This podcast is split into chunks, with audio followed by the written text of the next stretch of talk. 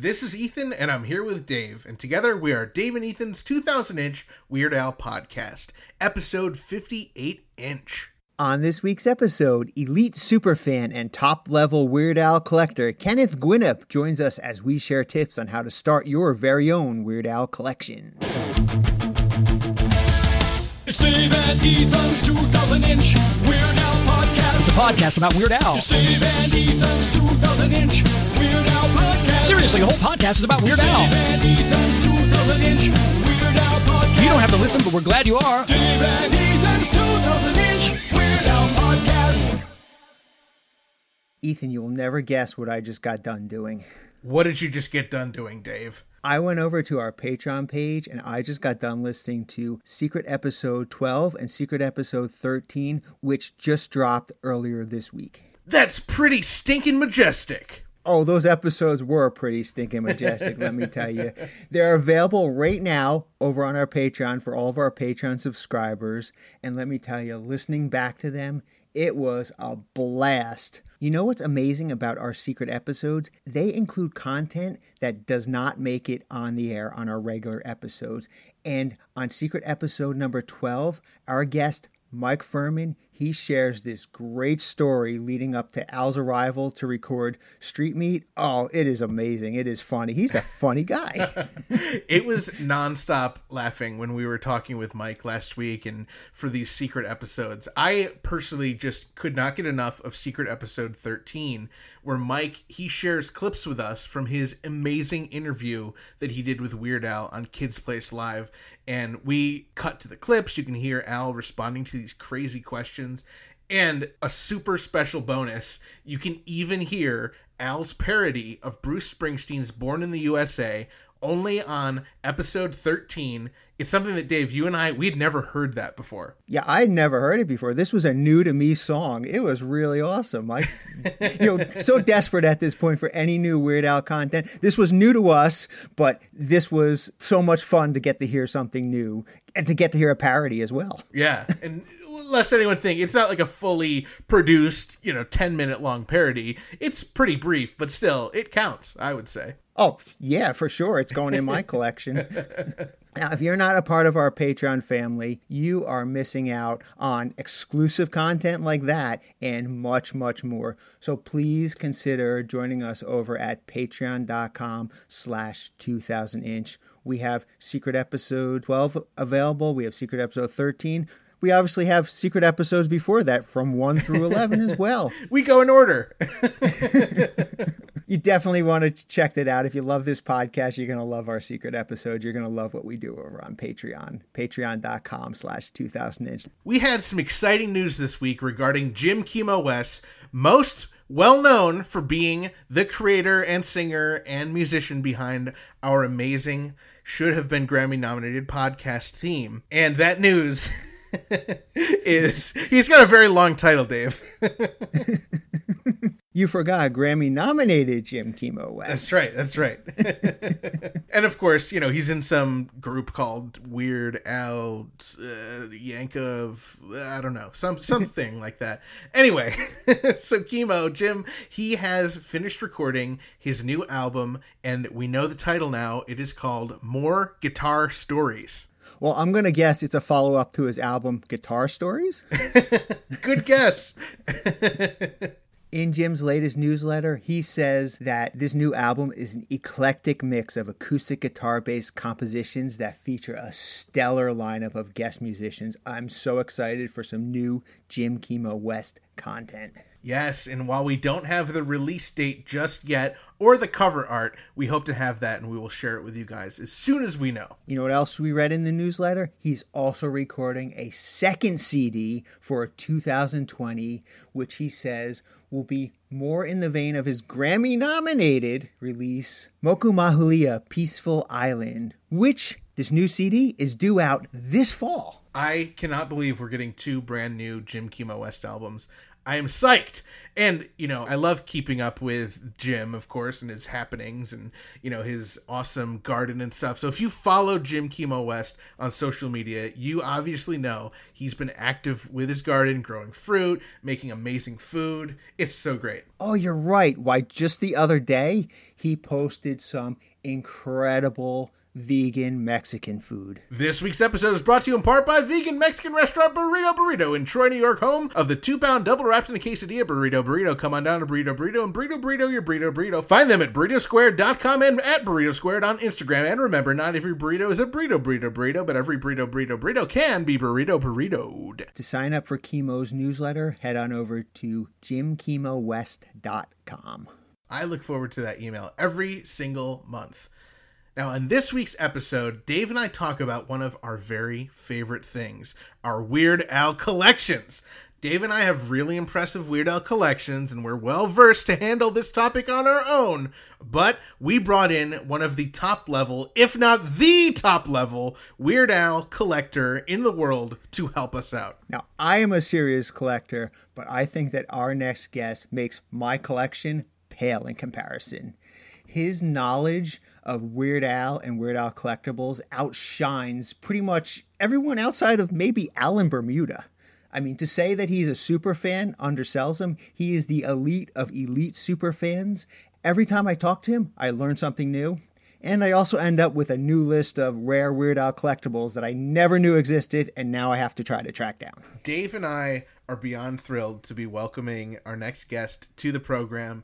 He is the definition of a Weird Al super fan, super collector. He's an insanely nice guy. He's one of my very best friends. I'm so excited to welcome to the program Kenneth Gwinnett. How's it going, Kenneth? Oh, hey Ethan. Hey Dave. So great to have you on. Thanks. Well, thank you very much for having me on. I'm I'm just like excited. this is a long time coming. You know, we have we wanted you on this podcast for a while now, and we're so happy to have you on finally. Well, it's an act. It's really a treat because you both have provided all of us for the last year a fantastic podcast. So many wonderful things you guys have, you know, brought in as content. So many awesome guests. So it's really a privilege to be on your show. Well, thanks, Kenneth. So, Kenneth, I really first met you in person about a year ago on the Strings Attached tour. Was that the first time you met him, Dave? That was also the first time I met Kenneth as well. Yeah, that was the first time. Yeah, I met the both of you. What a fateful day that was in Seattle. Well, it was pretty awesome. Weren't we joking about? Maybe I was talking to Jason about it. I don't know if I told you guys about this, but we were saying because there were so many Weird Al super fans in that same concert that we need to have like a designated survivor uh, somewhere else. That's hilarious. Now, Kenneth, I haven't been alive as long as you've been a fan of Weird Al. When did you first discover him and become a fan? It was around 1981. I was uh, getting on the bus to go to school, and these kids in the back had a uh, Casio recorder. And this is Monday. So they recorded the Dr. Demento show Sunday. Okay. And all of a sudden, I hear my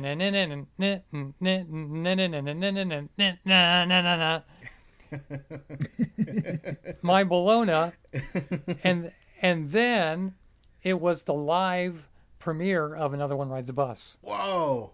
Oh wow, that's incredible. And I begged this kid, please give me that cassette. I've got to have it. So that's where you found out about Al and started collecting. Exactly. I mean, immediately I kept asking, you know, this kid, which I didn't know, what show is this? Who is this Weird Al person? And where can I get more? That's great. it was like it was meant to be. You were meant to discover Weird Al on that fateful day. Oh, definitely. I mean, it was from that day. The one of the first things I picked up was, of course, you know, his first LP. Wow. And so that would have been fresh out of Oh, the gate at that fresh, point. fresh.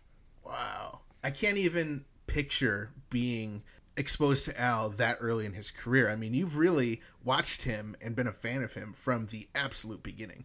Yes. I mean, if it was any sooner, it would be creepy. It's like you're you know waiting outside his house when he's 16 years old or something. Like you're you really came in like day one. It sounds like to me. Well, and and this time of my life, you know, I was in Southern California. I was born in San Diego County, so I was very close to where Al was performing all around Southern California. And luckily, I met up with this one kid in school that was an Al fan, and his dad uh, was going to LA, and they invited me along. And while we were there, uh, we went to this record store somewhere near Sunset Boulevard, and right at the, the counter was two placebos for sale. Whoa. Oh wow! and you picked them both up. Five bucks each, yes. Whoa. All right, Oh my gosh. great deal. Do you still have them? I do. I, I actually, I do still have, well, I have one. Uh, there's a, another fan that had really wanted a placebo, and uh, I went ahead and gifted him one of my copies. Oh, that's too kind. I'll buy it off you for ten bucks. You'll double your money. Well, no, here's the funny thing. Years later, I just kind of wondered what would happen if I mailed in the 495 and to the address that's on the placebo. Right. Yeah. For people who are not familiar, there is an address. It's like for additional copies. Send this in. And so, what did you do? What? I'm so I, I got nothing back. Oh, I told Al that two years ago. I was like, Al, I mailed you five bucks. he goes, Well, you know, that's been not happening for quite a while.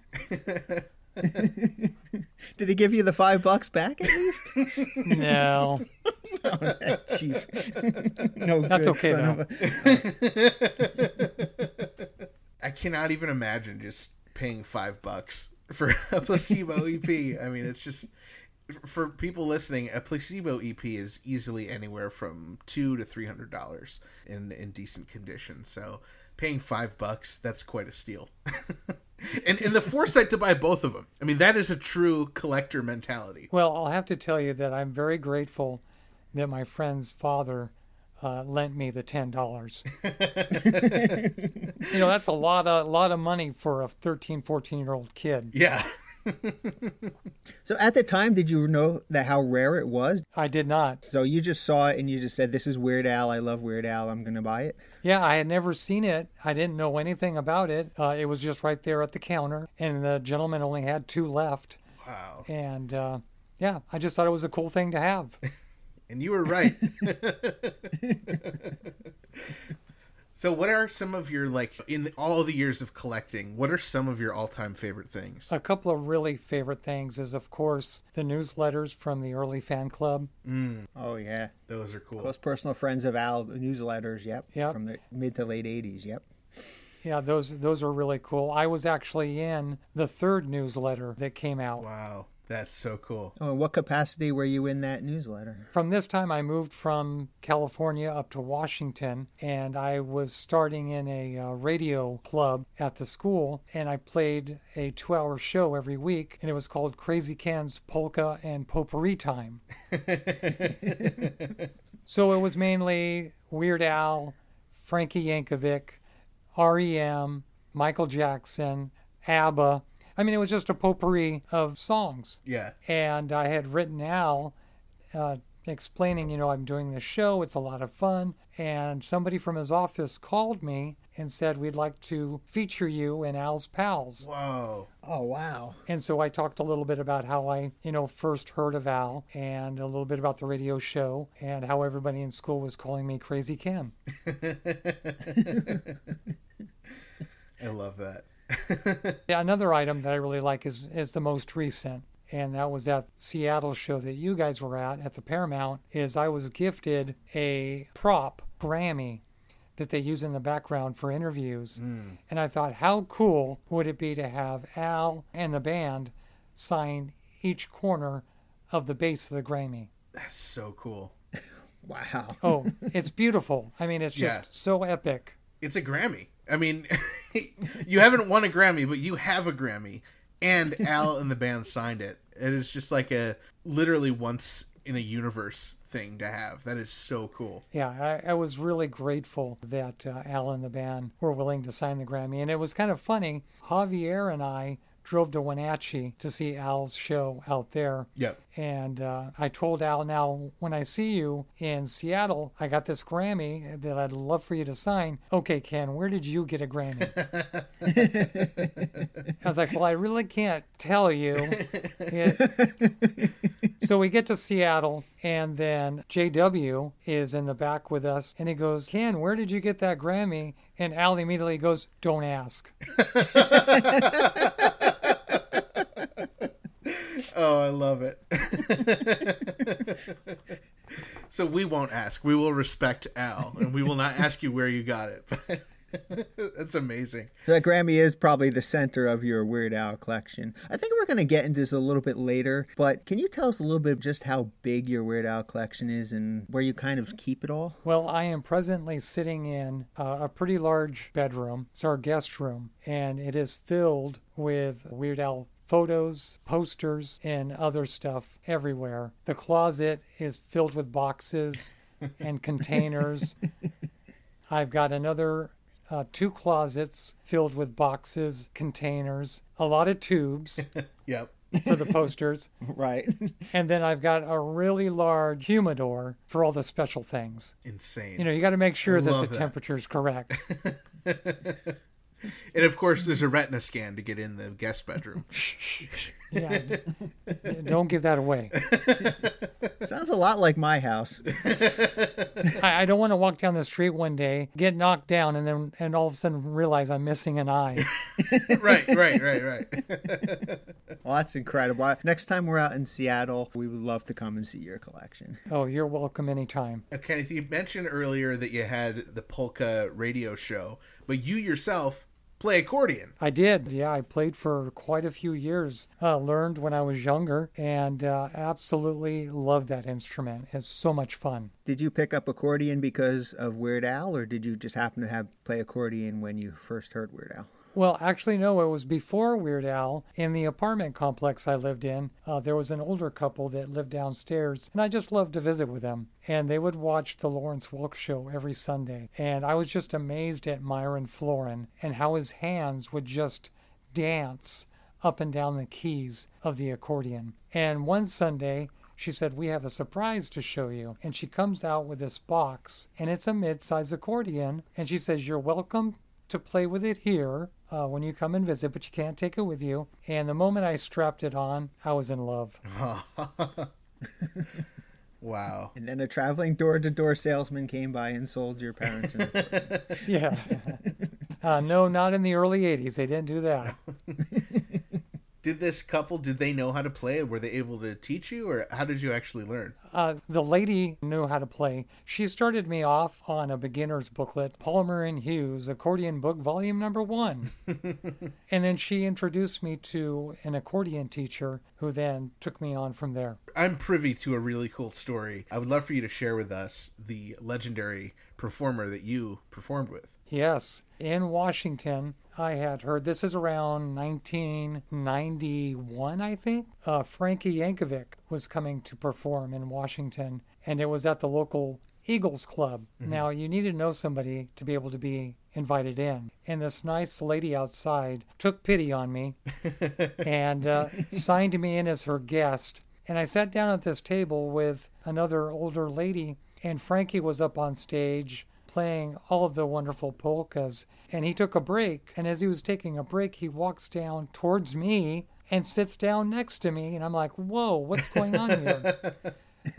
well, I happen to be sitting next to his wife. Wow. oh, wow.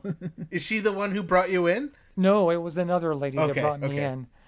But while Frankie was playing, I was sharing with her that, you know, I play the accordion and, and I just love Frankie's music. So she said, Frank, this young man plays the accordion and you should invite him up on stage. Wow. and he goes, Well, young man, do you have your accordion with you? Uh, yeah, it's out in my 1965 Rambler. so I run outside, grab my accordion, and I get to go up on stage and play Who Stole the Kishka, Whoa. uh, the Pennsylvania Polka, and Too Fat Polka. Wow. Oh, it was fantastic. That is so incredible. How old were you at that point? Ooh, let's see. I would say about 19. Wow. 20. How cool. That's so incredible. I I have to assume you're the youngest person in that audience. let, let me put it this way the youngest person next to me was probably 63. Wow. But let me tell you, they had a dance floor there for those who wanted a polka. Mm-hmm. And I, I loved a polka. The older ladies wore me out. I mean, they could just keep on going. And I would sit down and I'd be like, oh, please, please, I'm just too tired. No, come on, polka with me. wow, what an awesome story. That's so fun. Oh, it was it was a blast, and and so grateful to be able to be there. You know, perfect timing, sitting next to you know his wife and having that opportunity. A lot of good memories. Yeah, I mean, what are the odds you sit down next to his wife and you're just having this conversation with her, and that leads to you performing with Frankie Yankovic? How freaking cool! Yeah, and the thing that was really nice is by this time, uh, because I did that radio class in high school, I actually kept going with my radio show with another station every weekend, Crazy Ken's Polka Potpourri, and I got to do an interview with Frankie Yankovic, Wow. introducing his very last album before he passed. Wow, Oh, wow. that's incredible. Yeah, I won't forget that day. That was awesome. What a fantastic story. Thanks for sharing that with us. Now I got some information that I'm not privy to and I've been curious about since I first heard about it. But I heard this rumor, and I don't know what to ask you about it because I know nothing about it. But there was some interesting poster that you gave to Weird Al. Oh boy. Can we talk about this legally, Ken? Uh, well, luckily my lawyers and everyone else who had me sign that paper aren't listening. what happened was 1992. Kurt Cobain had just passed, and I had called and talked to Jay, uh, Jay Levey, and asked, "Is Al going to do Smells Like Nirvana on his tour in Seattle?" And uh, they had asked, "Well, would you kind of, you know, check with how people are around, what they think?" And so I talked to a couple of uh, radio stations and some fans in this area, and they were like, "Well, you know, that would be a really cool thing to play that in honor of Kurt Cobain, because you know he when Al performed here in '92, it, I mean, it's just barely a month when, when Kurt Cobain passed. So I meet up with Al for that show and kind of talk with him about everybody thinks it would be awesome to do a tribute and go ahead with that song. It seems for some reason, anytime I have a gift for Al, I always forget to give it to him until the last moment. so I got to leave because the show's going to start. And I was like, oh, Al, I brought you this poster. I hope you like it. what happened was I didn't give Al the whole backstory. A friend of mine was doing a show uh, at the museum here in Tacoma, and he needed another photo for his exhibit. And I said, Wouldn't it be cool if you took a photo of me where it looked like I had nothing on except the accordion in front of me? but let me tell you, I was wearing shorts behind the accordion. Of course. He goes, uh, you know, that's kind of a dumb photo. I don't know. I said, well, let's try it. So he gets out his Hasselblad, takes a test photo, and, you know, we tried a couple of different poses, but this one pose, it really looked awesome. and so he chose that to put in his exhibit, and the museum loved it. So they did 50 limited poster prints of this accordion photo of a guy that looks like he's not wearing clothes. So you're not wearing clothes in the photo. It looks like it. No, no, And- no, I'm wearing shorts. But you can't see the shorts. But you can't see the shorts because the accordion's in front of me. So you give. So I quickly hand the poster to Al and go, "Here you go," and we unravel it, and he's like, "Oh."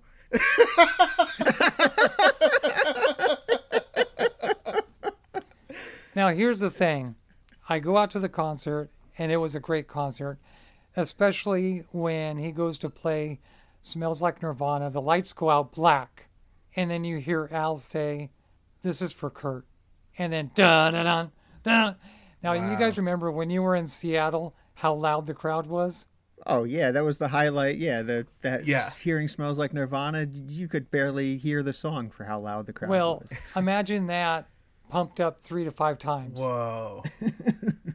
On the way home, a friend of mine said, Oh, how did Al like the poster? And then it dawned on me, I never told him the backstory.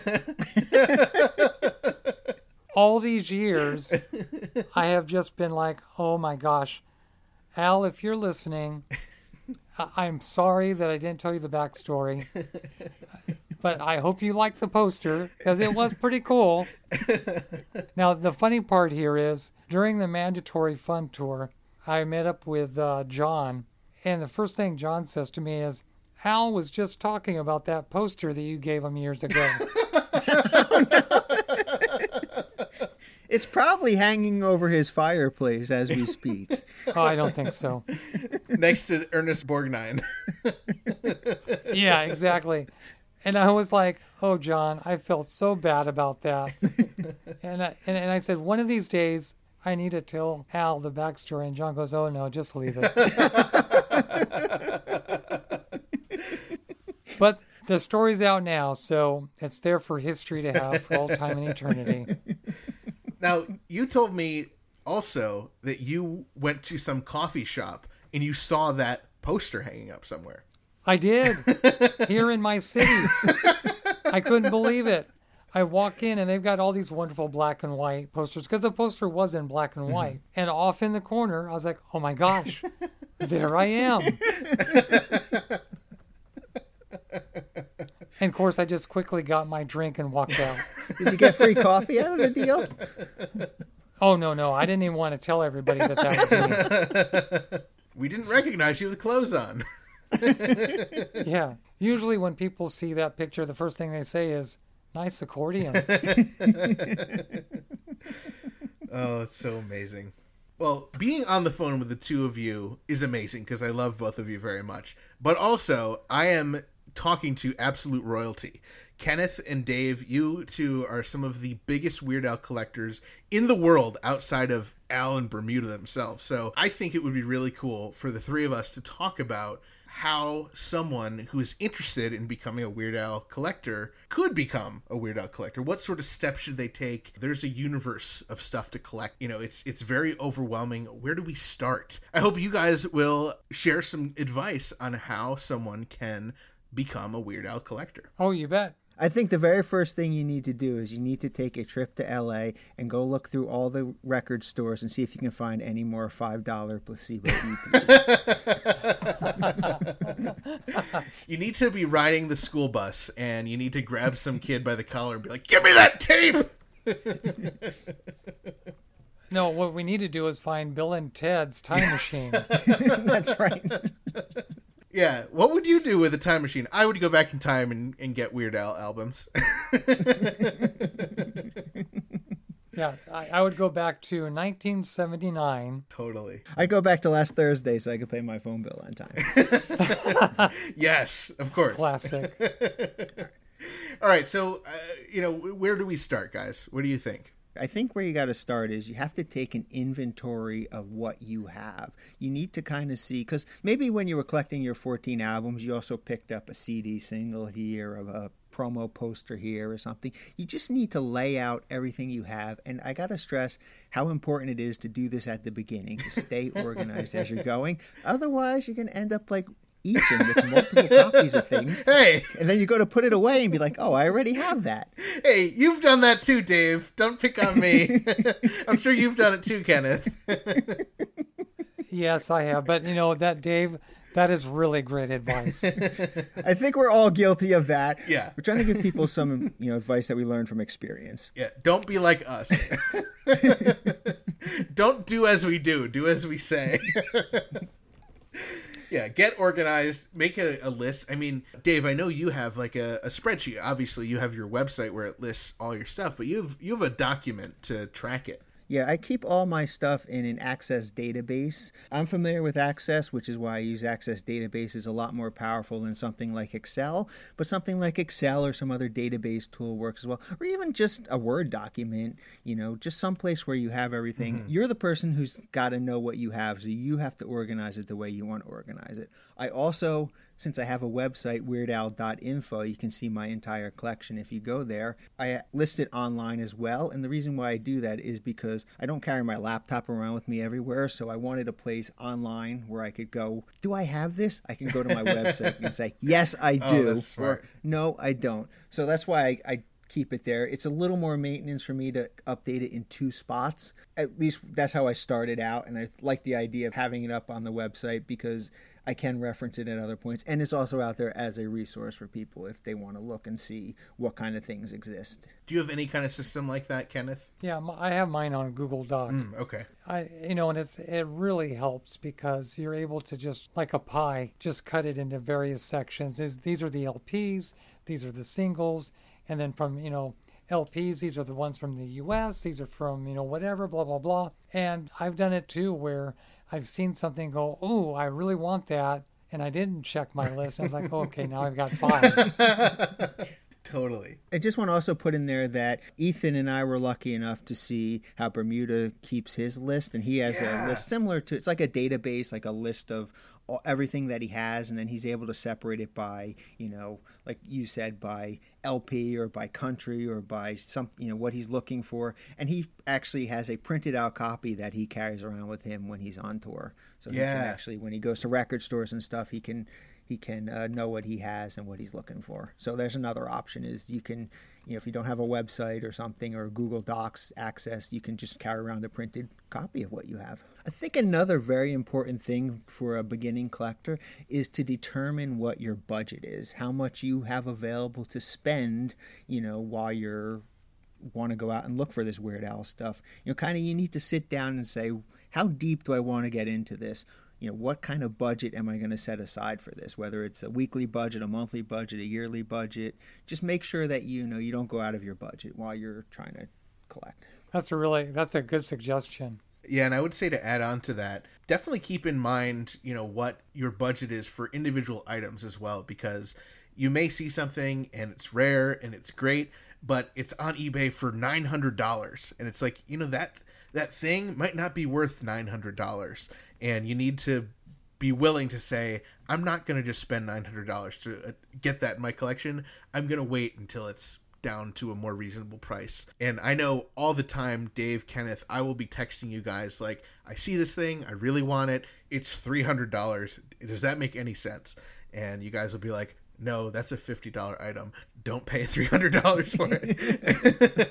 and it, it's so good. You know, that's a good point, Ethan. Yeah. It's uh, doing your research and also reaching out to a fellow collector to, uh, you know, bounce off ideas is really important because you could go to that seller and say, hey, would you be willing to take this price? They may come back and say no, but you'll be surprised sometimes when somebody will come back and say, sure, why not? right. Yeah.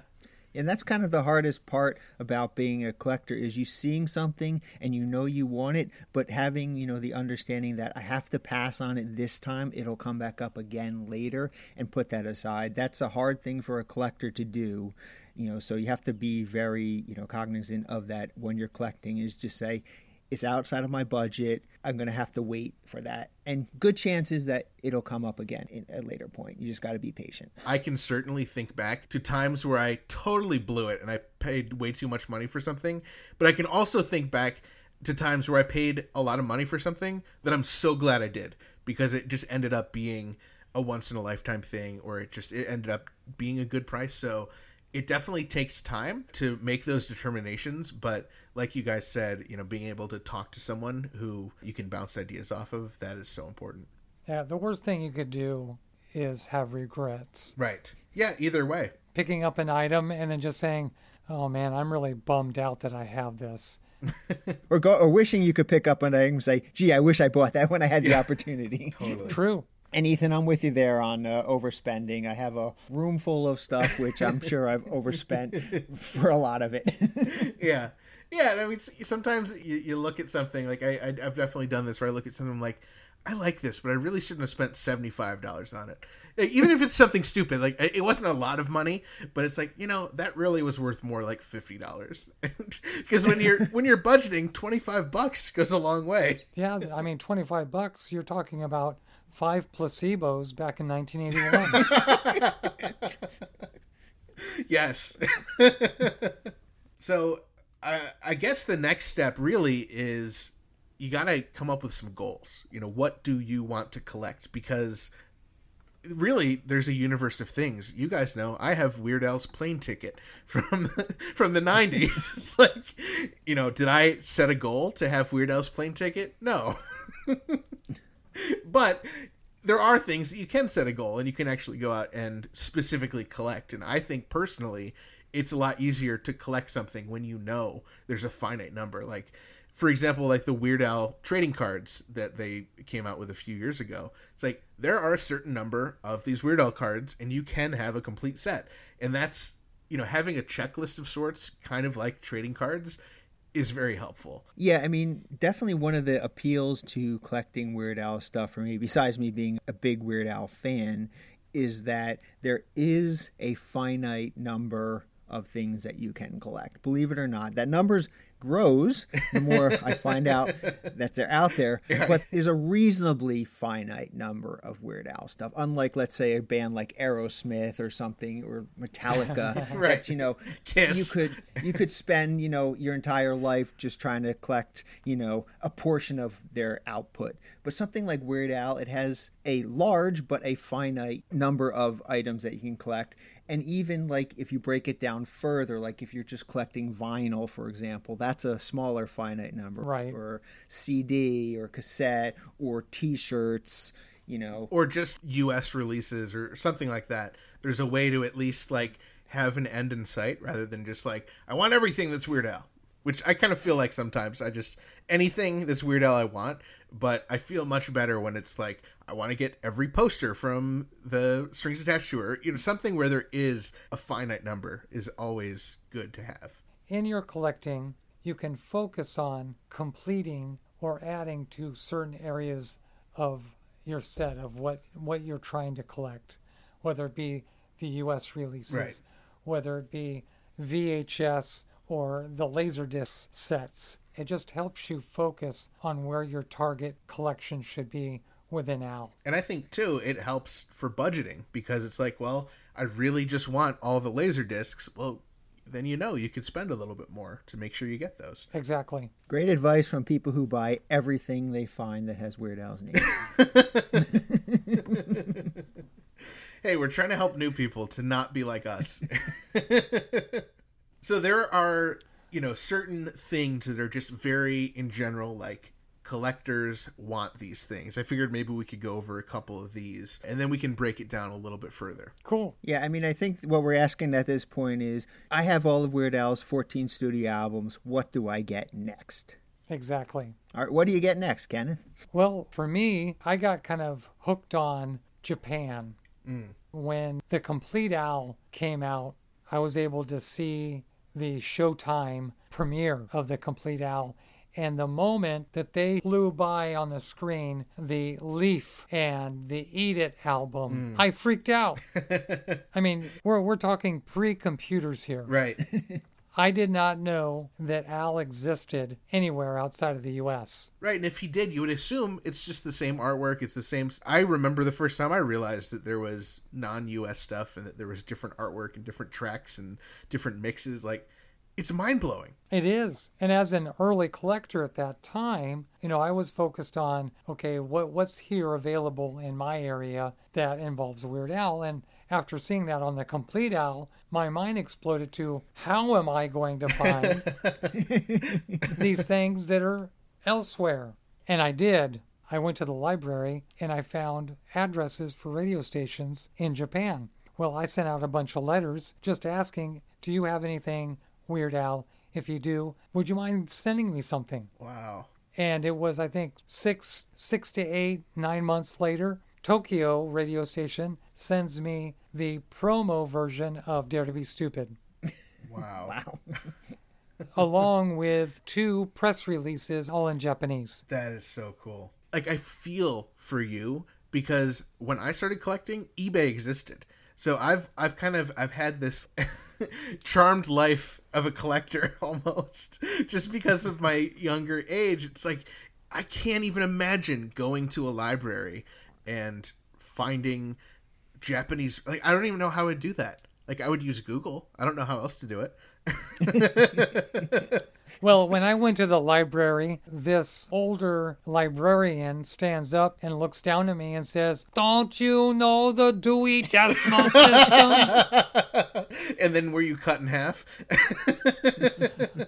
no, you know, I could run pretty Okay. fast in those days. No, I understand, you know, the the hunting before eBay as well because I did start collecting before eBay existed. You know, I was did have internet access, but it wasn't as easy to find things as it was just to go to one website like eBay and type in Weird Al and then see, you know, 300 Right. items scroll by you that you can, you know, pick and choose what you want. You had to go through different websites, you know, record stores that had their stuff listed online and things like that but just you know going to record stores and things like that so i understand you know that that you know trying to find something you know the hard way Right. Well, and even back then, I discovered not so much tower records, but some of the mom and pop record stores, they had access to international copies of various artists. And so they were a big help Wow. in helping me, you know, find some international copies of Al in the early days. I cannot even imagine figuring that out. Like I I have so much respect for you for for doing that. That is so amazing to me because I just go on eBay or Discogs and type it in and wait for it to show up. you know, I can look at Dave's website and figure out what I need. you know, it's like it I, I can't even comprehend it. So bravo to you guys. That is so cool some of the like i don't want to say generic or cliche but but some of the like must haves that i think a lot of people go for and, and frankly should go for i think one of them is obviously the peter and the wolf album Oh, most definitely. Right that peter and the wolf album that is the classical children's album that he did with the composer wendy carlos Yes, and that was also up for a Grammy because Al was up for three Grammys that year for Peter and the Wolf, also for Even Worse album, and for Fat as a video. wow that's so cool Well, 1988 was a good year for Yeah. for grammy nominations huh? that is so cool I remember the first Peter and the Wolf I got was a vinyl. I think CD was second, and I think cassette was the last one I got of the US formats, That's a good collection to have. for sure. And boy, those have gone up in price since their first release. I remember when I first started collecting, vinyl wasn't a thing anymore, um, or yet, or again, and the CDs were the valuable ones. Those were the ones that I wanted. I remember they, you know, a hundred would have been a good price, and now you can get the the CDs for 30, 50 bucks, and the vinyls are now. You know, they've swapped. The vinyl used to be thirty to fifty, and now it's a hundred. So it is interesting how the different formats go up and down. At the height of the eBay bidding wars, there was a copy of Peter and the Wolf on CD that sold for fifteen hundred dollars. Whoa! Whoa. And yes, the person Wow. did pay for it. Remember when I said sometimes you regret what you buy? oh man, That's amazing. that is amazing. And that wasn't you, was it, Dave? no, that wasn't me. I already had my copy on All right. CD, which I got as a birthday gift, so I didn't even have to pay one penny for it.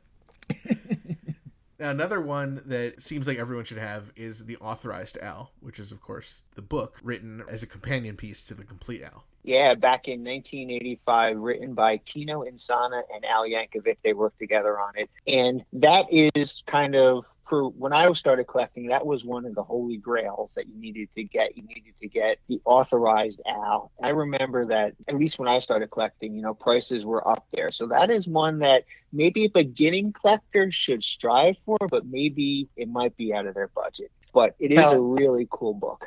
Yeah. That's a book that I got four for seven ninety five each. I'm gonna have to start going shopping with you, Kenneth. Well, no, know I mean, good I, deals I ordered it um, at the local bookstore before it came out, and the poor lady that worked there, she was so nice to me because I was like bugging her daily. Is my authorized Al in yet? And of course, there's that famous episode of Pawn Stars where Rick buys the authorized Al for $450 from one of the customers that came in.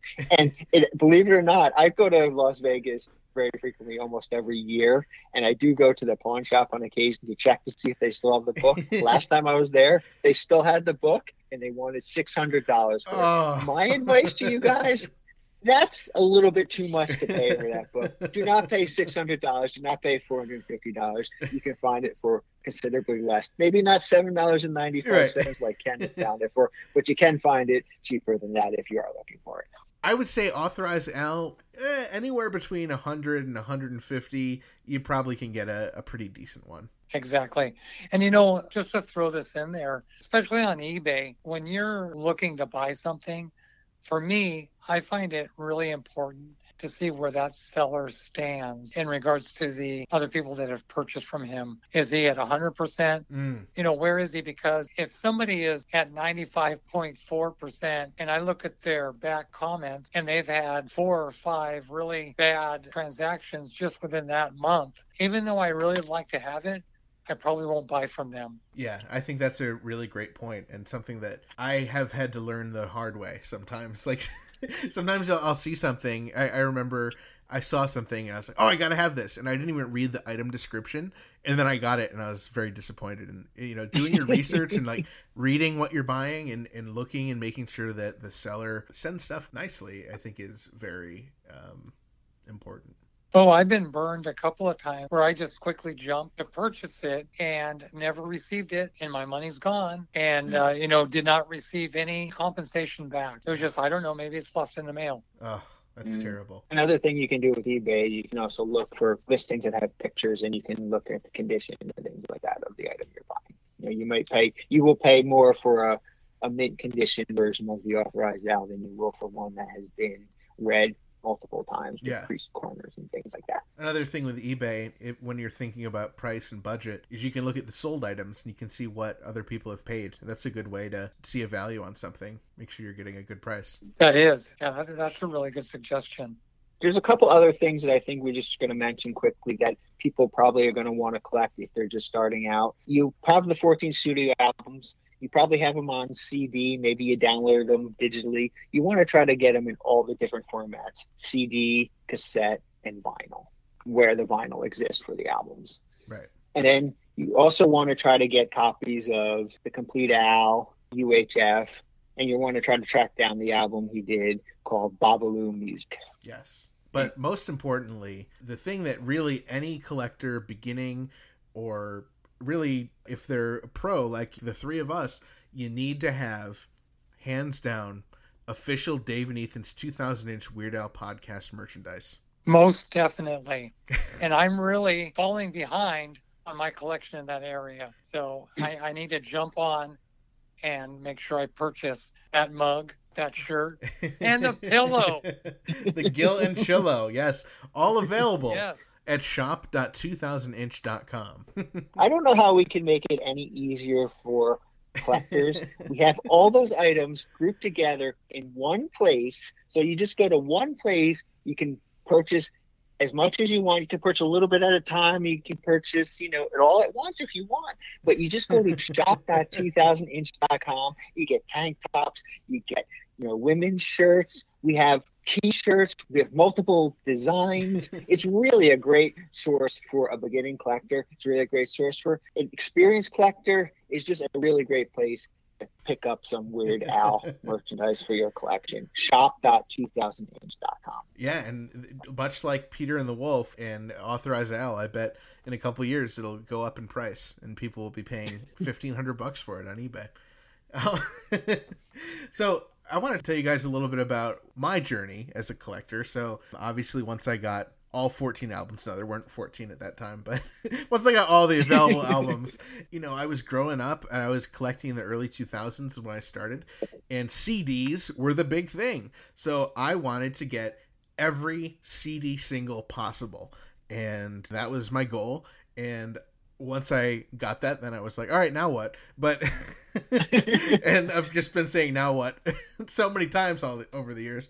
But what was really cool about the CD singles is it's another thing you you know at the time we had CD players. It's another thing you could listen to. Some of them had bonus tracks on it. They had different artworks. They were just really cool to collect. So I just want to mention a couple of my favorites. So Gump CD single was amazing because it came with so much bonus content. It had Spy Hard, Spy Hard instrumental, had Spy Hard orchestral mix. It had both the regular and karaoke version of Since You've Been Gone, and it had Callin' in Sick as an instrumental. So that was like a lot of bang for your buck, is getting the retail version of Gump. You know what's really cool about that cd single is it does have all those different versions of songs that is really the only spot where you can get some of these songs so if you want those songs officially you know you have to track down the Gump cd single Definitely.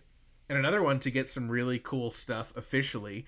Uh, I know you'll love this, Kenneth. Is the Amish Paradise CD single? It's the at the time was the only place to get the instrumental "Dare to Be Stupid." Yes, and when that came out, I flipped. I mean, Dare, Dare to Be Stupid song and video was one of my favorites, and to be able to have the instrumental to it, oh man, that was that was just bodacious. yeah, and it also had the extra gory version of "The Night Santa Went Crazy," which I first heard that when Al performed it live on the Running with Scissors tour. And I was like, hey, those lyrics are different. And it, it was years later that I found out it was, you know, a real version of the song that you could get and listen to. and I personally think it's the definitive version of the song. So it was really cool when I first got the Amish Paradise CD single to actually get to listen to that. Some other really fun ones. There is an Australian CD single for Pretty Fly for a Rabbi, which was really cool. UHF and Taco Grande both came out. Uh, they didn't have any artwork, so they were just promo only. And then, kind of the holy grail of CD single collecting are these two that were never released. and they were never released, but they were produced. And that is Can't Watch This and White Stuff. And the story goes, and you can read it on WeirdAl.com. Alan Bermuda saw that they were tossing these from the record label, and so they saved them. and so they, whatever they saved from going in the garbage can, that is all that exists. They were never sent out to radio stations. They are the holy grail. And I remember the first time I got those, someone had like a lot on eBay and they just had like a bunch of Weird Al stuff and it was just somehow in there. I don't know how. And I was like, I have to get this. I have to get this. I spent a lot of money getting those, but I'm so glad I did because you don't see them often. And when you do see them, they go for a lot because people know what they are and collectors are looking for them. Well, and they go fast too. Yeah, absolutely. Yeah, I want to thank Bermuda for sending the Weird Al Star Fund several to sell to help the Weird Al Star Fund reach its goal. Yeah, that was really cool. I remember another thing early on, you know, because CDs were the thing. I mean, now people are looking for vinyl, but when I was growing up, CDs were the cool thing. So, what I really loved was, of course, also on Al's website in Bermuda's Rare Things section, they talked about how Poodle Hat had two different CD arts depending on where it was printed. So, one of them has more of a zoomed out picture and you see Al and there's like the uh, the reflective stuff around his hair and the other one is more zoomed in. And it's the same image but it's just it was different enough. It just completely tickled my collector's core of like I need to have both of these. And it was really great because it, there, it was pretty easy to tell the sticker on them had something different on there. So you, I was able to go to a store and be like okay this is the one I need. This is the one. Yeah, those two different pressings of the Poodle Hat CD, they're Cinram and Sonopress. I'm so glad you knew that, Dave, because I did not know that. At the time when I bought them, I did, but I it was all gone to me. Wow. And yeah, like you said, Ethan, you could see them obviously by opening them up and looking at them. But if you wanted to keep your copy sealed, you could tell by looking at one. of- I think it had a C I N or an SON on the little sticker. now, one that eluded me for so long was Bad Hair Day, because the original pressing was in color, and so my album was in color, the one that my dad had bought that became part of my collection. Uh, the black and white one was very easy to find. You just go to a store, and that's probably what they had. But there was an error, and they pressed the Alapalooza CD art for Bad Hair Day. And I spent so many years trying to find that because there was no way to know from the outside, as far as I knew. So I had to go into stores and I would like tap the CD on the counter and try and look in to try and see if I could see black or red. instead of the white. Years I did that. And then anytime I'd go to a used CD store, I'd open it and I could check. And I eventually found my first one on eBay. Someone had it open, and I was so relieved once I finally got that. that Bad Hair Day, the, the only way you could get the color version was with the Scotti Brothers records, the Warner Elektra Atlantic distribution. And then later on, to save some money, they started using black and white uh, art on their disc. So again, that's Scotti Brothers. But then when it went over to Volcano, they kept the black and white art disc. And then again, it was the Volcano, you know, where they put that mistake Alapalooza artwork on it. And you're right, Right. there was no way to tell without actually physically opening it up to, to see whether or not you had the black and white artwork or the Alapalooza artwork. So they've since fixed that issue with the mistake Alapalooza disc art. Yeah, so if you were to buy a newer pressing, it's going to be the black and white, most likely. Now, Ethan, you may have been of the era where you were collecting CD singles. I was of the era where I was trying to collect the vinyl singles. Yes. But one of the very first pieces that I tried to get my collection was there was this picture disc of Like a Surgeon. It was seven inch promo. And on one side, it had the cover art for Like a Surgeon. On the other side, it had the Dare to Be Stupid artwork. And it had Like a Surgeon, the actual song, on both sides. So Like a Surgeon picture disc is a really cool piece to have in your collection because it displays nicely. You can put that up on the wall. You can put that, you know, on your, you know, in a shadow box or something, and you can display that, and you can actually, you know, see some really pretty artwork there. And it's actually not as difficult to find as you might think it is. On eBay, I think there's a couple on there right now. Definitely a great piece for an, a, a beginning collector. Or if you're not a beginning collector, it's just a cool piece just to have because it displays so well. And I do want to point out I see scammers on eBay making up fake picture discs and trying to sell them for like four or five hundred dollars, and they're just not real. So don't get fooled. The only one that's Weird Al specific is Like a Surgeon. There's this other really cool single that's out there that I I've wanted to find for the longest time, and this is going to be a little bit harder to find than the Like a Surgeon picture disc. But this is a red vinyl version of a 12-inch single of Like a Surgeon with the B-side "Girls Just Want to Have Lunch." However, it is from Mexico, and the actual titles of the song are written in Spanish. Hmm. Como un Cirujano for Like a Surgeon, and Las Chicas Solas Quieren Almorzar for Girls Just Want to Have Lunch. And I stand by my choice of Las Chicas Sola Quieren Almorzar on our Dare to Be Stupid top five list episode. And I do believe that song should be on the top five list. That is a really cool 12 inch single to have. It's really unique because it is, it's made in Mexico, so it's a really cool piece to have. You know, and it's also what's really cool about it is the red vinyl. So that's just something that's just really unique looking. That's fun to have in your collection. And the cover is a kind of zoomed in of Dare to Be Stupid. Good point. Yep. Has anyone actually tried listening to this album, seeing if the songs are actually in Spanish or English? It's in it's in English. okay. Wouldn't put it past you to listen, have listened to that, Kenny. Yeah, I, I I've played both played both sides. Oh, good. That is one I'm still looking for at a, uh reasonable price. It's it's a, bit harder to come across. I have seen them, but I've had to not pull the trigger just because they tend to be on the more expensive side. There are some other cool vinyls out there that I like. There's a German fat 12 inch 45, which is this really pretty marble vinyl. Yeah, and it's just it's really cool looking so just for the vinyl itself i mean the cover is the, the cover of the fat single so it's not you know too much display on the cover itself but the marble vinyl was very pretty i've actually i had that one up on my wall for a while just because i love Mm. the, the marbleized with vinyl it's a really cool black and white marble. you know and that's kind of interesting too because it's a 12 inch 45 so it has like the b side has you make me and eat it on it as well so it's kind of just a unique you know mix of songs on there Yeah, there are a couple others. There's a actually there's a single of Dare to Be Stupid where Dare to Be Stupid is the B side because the A side is The Touch by Stan Bush. I think it's the only time that one of Al's songs was the B side where the A side was also not a Weird Al song. Yeah, that's a really cool album to have both in the seven inch and 12 inch. There is a vinyl from the Philippines, which is kind of cool because it's it doesn't have a really fancy cover or anything like that, but it does have a unique song on there. It's got the You Don't Love Me Anymore dance mix. It's the 12 inch single from the Philippines.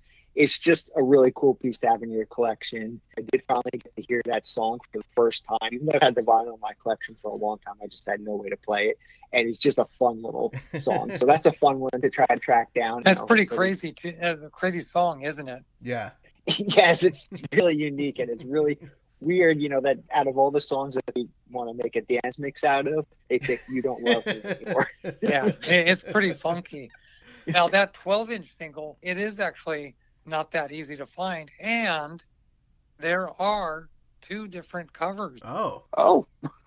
I did didn't not know that until I actually stumbled upon uh, the other cover and uh, picked it up at a reasonable price, and it was just amazed me that same same LP, Yeah. yeah, same disc, but just two different covers. Interesting. Very cool. There's a couple other versions of vinyl out there that have alternate songs on them, and one of them that comes to mind is there's an extended version of "I Lost on Jeopardy" on the 12-inch single. Yep. So you do want to try to track that down. You know, if you're looking for different versions of songs, you know, try to get them in official capacity. Another one that's actually pretty easy to find is they came out with this 12-inch promo single for uh, songs that were on Straight Outta Lynwood. It's called Selections from Straight Outta Lynwood, and it has White and Nerdy on it, and has Confessions Part Three on it. But the fun part is it has the entire song for Trapped in the Drive-Thru on it. You can have that on vinyl, and it had to be a 12 inch, I guess, just because of the length of the song. Yeah. that one is really cool. It is. Some vinyl singles that I think that a collector should try to acquire. The very first single that Al ever had, his very first record deal, the My Bologna 7 inch single from Capitol Records. And that one is really cool because it, besides being Al's first record, it's actually, you know, his first record from his first record deal. It's actually got a version of School Cafeteria as the B side. Yeah. That's such a great song. Yeah. It never came out on one of his official albums. So before Squeezebox or one of the Dr. Demento basement tapes, this was how you got it. Now, you know, there's four versions of that My Bologna single. I would love for you to tell us about that because you were telling me about this recently and I had no idea. So you've got the one single burgundy cover, and it says mono on the left side uh, of the center sticker. Then you've got the promo, which is white. Now you've got another burgundy, but there's no mono on it. And I haven't been able to figure out is that something to do with East Coast printing versus West Coast printing? And then the last fourth is 1981, France sent out a promo of My Bologna with the burgundy center. Wow. Wow, that is so cool. I only knew about the original two. I need to track down the mono list and the French one for my collection. Now, the French one is extremely hard to find. Hmm. And the only reason why I knew about the non mono is uh, I was looking through the booklet that comes with the Al in the box, and there's a photo of my Bologna, and it just caught my eye that mono wasn't in that photo. Hmm. And then I started the hunt to find it, and I found one that didn't have mono on it. And once in a while, I'll see one, but not as often as the one that does have mono. Well, that just goes to show that, you know, even if you're just trying to collect something as simple as all of his singles on vinyl, just how complicated things can get, you know, all the different variations and things like that. I don't know if we're going to get into all different variations on this particular episode, but that is something, you know, that a collector does want to look out for. You know, just that you can look at, pick up something, say, I have this, but if you look at it a lot closer, you may determine, wait a minute, there's something different about this one. Have I found Right. a new version that I didn't know about before? It happens quite a bit Yeah. with us as collectors. It's also something you need to sometimes draw the line in the sand where you need to be like, you know what?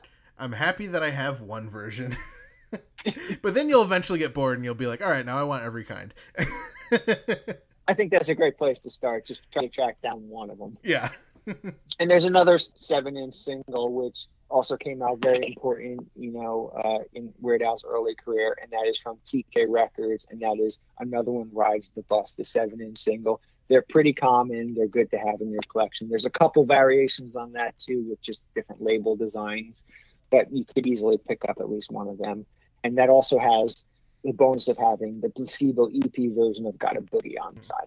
Speaking of the placebo EP, Yes. here's another one that I think that any collector should aspire to try to have in their collection. It doesn't come cheap. It's hard to find, but it is a very important piece in the collection, and that is the placebo EP version of Another One Rides the Bus. And this was released back in 1981 on the fictitious Placebo Records label, which I think is just something Al made up just for the heck of it. There were only supposedly a thousand of these were made. Yeah, just 1,000. And Al touched every single one of them. Wow, yeah, I never thought about that.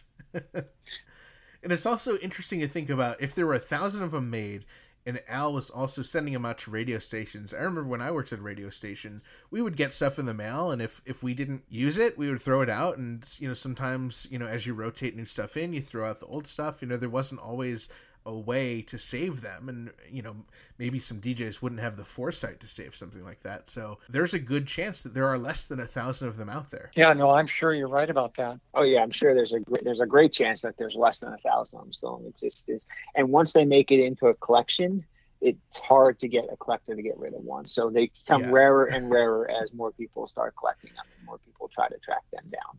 It's very hard to get one of these out of someone's collection because of how rare it is. But every once in a while, they do come up on places like eBay, and then you know you will expect to pay a hefty you know amount of money for them once they do come up. And apparently, the rarest placebo EP is one that Al has not signed. yeah That is true. Al has made a comment in the past that he feels like he signed so many of these that there are more signed versions out there than unsigned versions. So if you're really like me and you want to be the purist, you want to try to track down unsigned version of the placebo EP. But honestly, just be happy to have one signed or unsigned in your collection at all. and if it has to be signed at, least it's signed by now. That's true. or Frank from the Bank Sanchez would be another great person to sign it. that would be a good person to have signed previous guest on our podcast. The Placebo EP has the bonus of also coming with alternate versions of Happy Birthday, Gotta Boogie, and Mr. Frump in the Iron Lung. But the another one rides the bus. That is the version that was heard on the Dr. Demento show.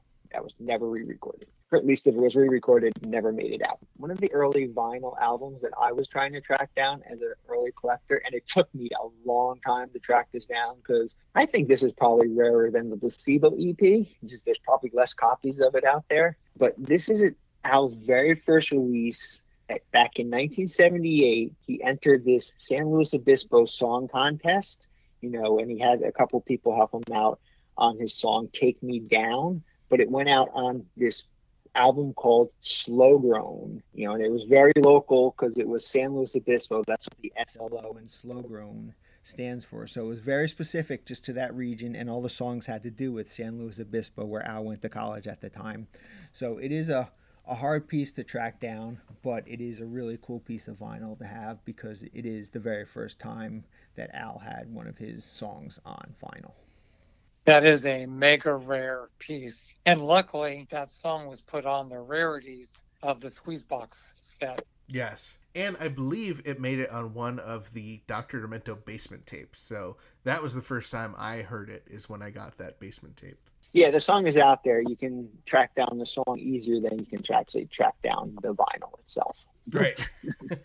yeah, with YouTube and the internet nowadays, you can, for sure. So I feel like some of these ideas that we've shared are, are really cool things for people to aspire to and, and maybe set as goals as they start their Weird collection. I would love to know, Kenneth, though, what are some things that we miss? What are some things that you just really love or you really had a good time looking for? One thing I'd like to share that I think is really important and it's helped me several times is whether it be on eBay, Discogs, is if you build a relationship with one of the sellers that's from another country, they can be a big help to you in finding AL items without even having them listed. I know there was a gentleman in Turkey that I had purchased a couple of things from, non AL related, but I, I hmm. knew that there was a 1984 compilation called Welcome the Amigo that had the extended version of I Lost on Jeopardy. Really hard to find. Wow. And about a year later or so, he told me he found a person who has it, but that person will not ship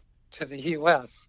Oh no. So, but we worked it out to where I was able to get, you know, get funds to have that person mail it to this person. So then this oh, person can mail it to me. wow. and you know that happened again with a, a gentleman in Norway. There's a comedian band in Norway that sings "You Don't Love Me Anymore" in Norwegian, in the Norwegian language. Whoa. Extremely hard to find, but again, uh, this person kept an eye out for me, and you know zips me an email. Hey, I found Gladdy Meg. Which is Norwegian for "You don't love me anymore." Glad I Meg, and uh, yeah, and I was able to get a copy of that. That's incredible. Very cool. It's reaching out to and just taking the time to ask people, would you mind hunting this for me? Or if you happen to be in a record store, would you mind looking to see if they have anything that's Al related? It makes me want to just go on a world tour and oh, just Oh, yeah. look at record shops. You know, it'd be so fun. It makes me just want to go over to Kenneth's house and look through his collection because I'm sure he's got stuff that I don't even know exists because you just mentioned two things that I didn't even know existed. And also, you know, from another country, uh, one that's really sometimes easy to get. I've seen there have been two or three out this past year for sale on Discogs is the Eat It single from Brazil. So unique.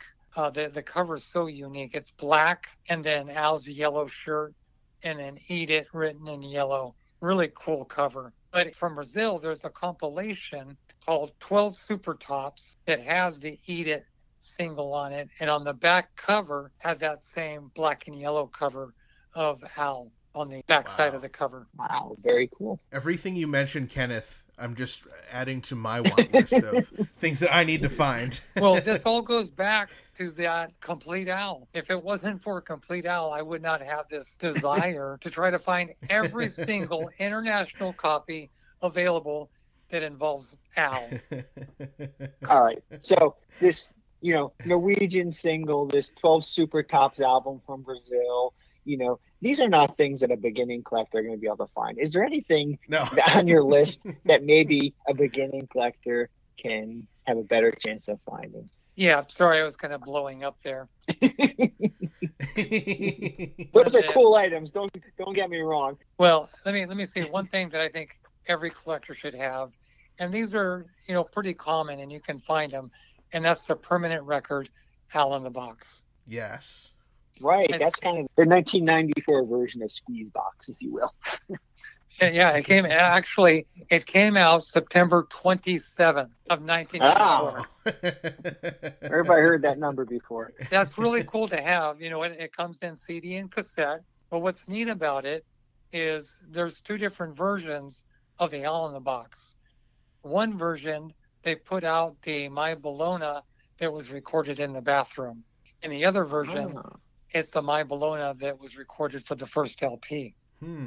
Now you also have Happy Birthday from the Placebo is on there. And Al decided to put the single version of UHF in Al in the Box because it's a little bit shorter, but he thought the fans would like to have both versions. The longer version from the UHF soundtrack and then the single version. I I was spot on because I, as a fan, love to have both versions of the UHF. I feel like that must be the same sort of inspiration behind the Gump CD single and the Amish Paradise CD single, where Al just kind of was cleaning out the archives and just giving us some some really cool alternate mixes. I'm so glad that he thinks about us that way. You know, that's it's so kind. It is.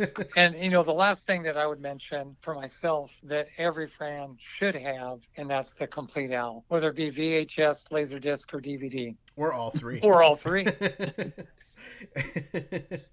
yeah, the complete Al, you know, now that it's on DVD, it's a lot more accessible, but before it was on DVD, that was definitely a holy grail to try and find. Yes, it has a special spot in my heart just because it led me to so many areas of collecting just by watching the complete Al. Oh, for sure, absolutely. You basically started your collecting career because you watched the complete Al. Exactly. and my next door neighbor was nice enough to let me uh, take over her living room for the hour that it was on Showtime. I think one last piece of advice we need to share with people. You know, obviously you start off having your collection, you start to build the collection, but what is the important next step? Well, you got to get your collection insured.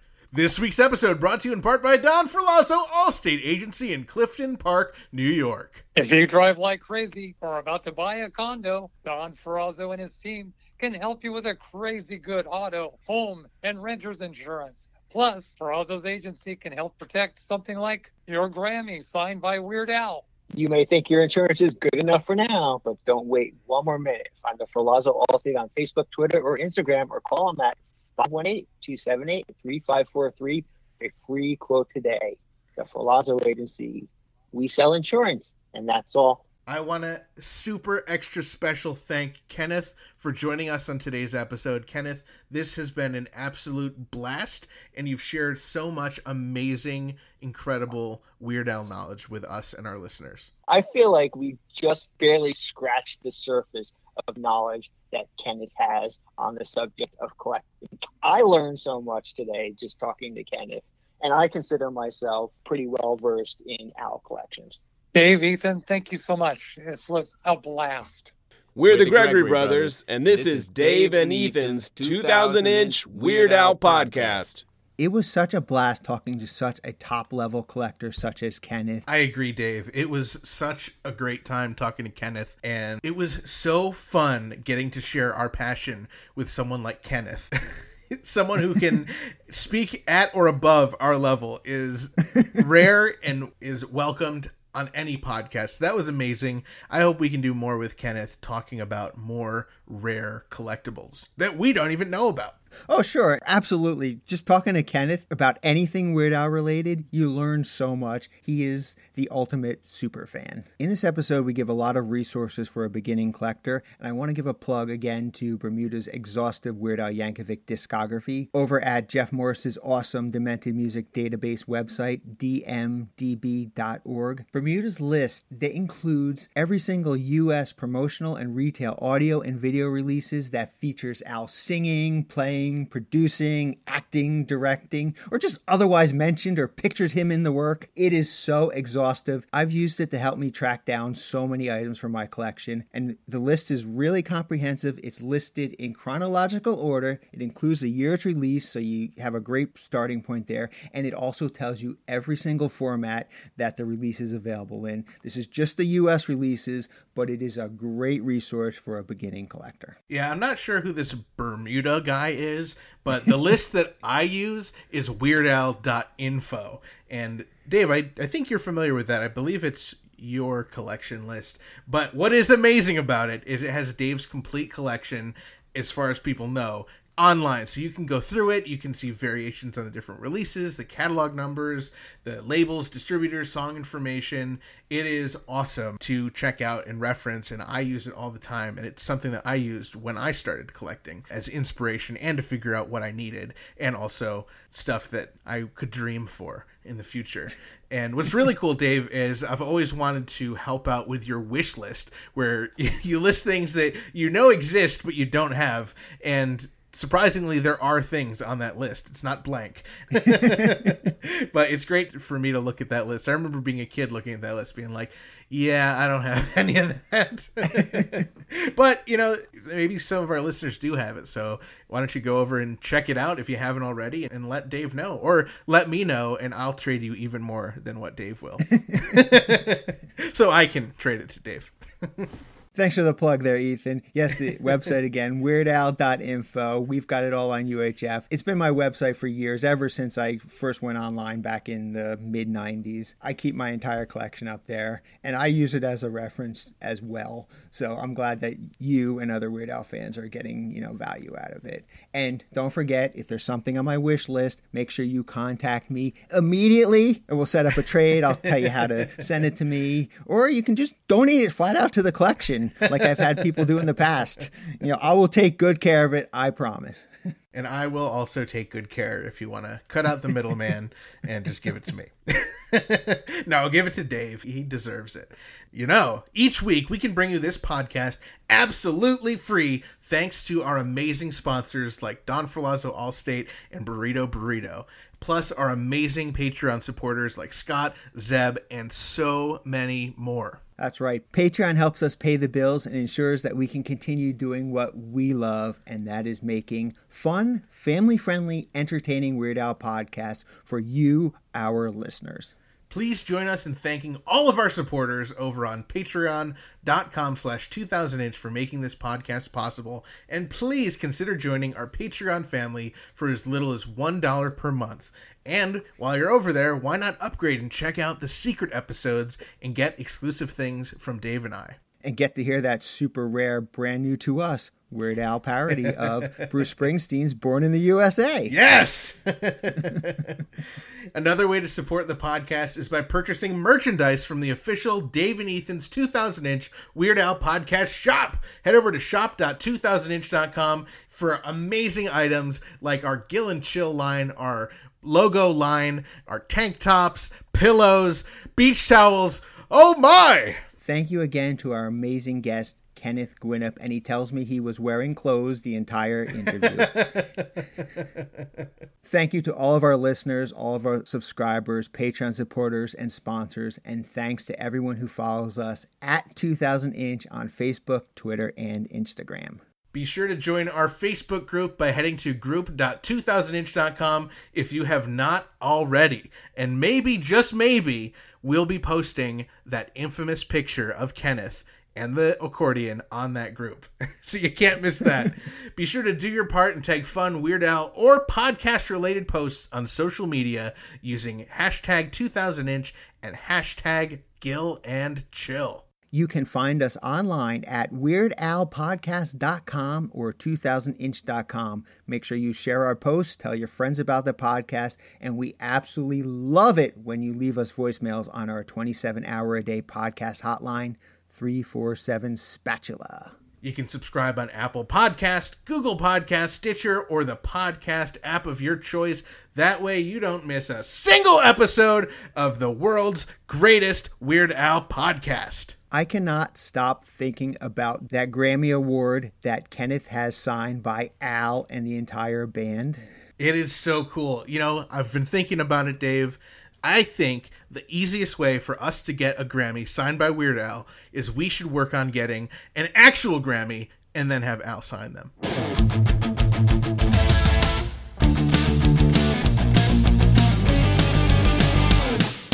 That was Dave and Ethan's 2000 Inch Weird Al podcast, episode 58.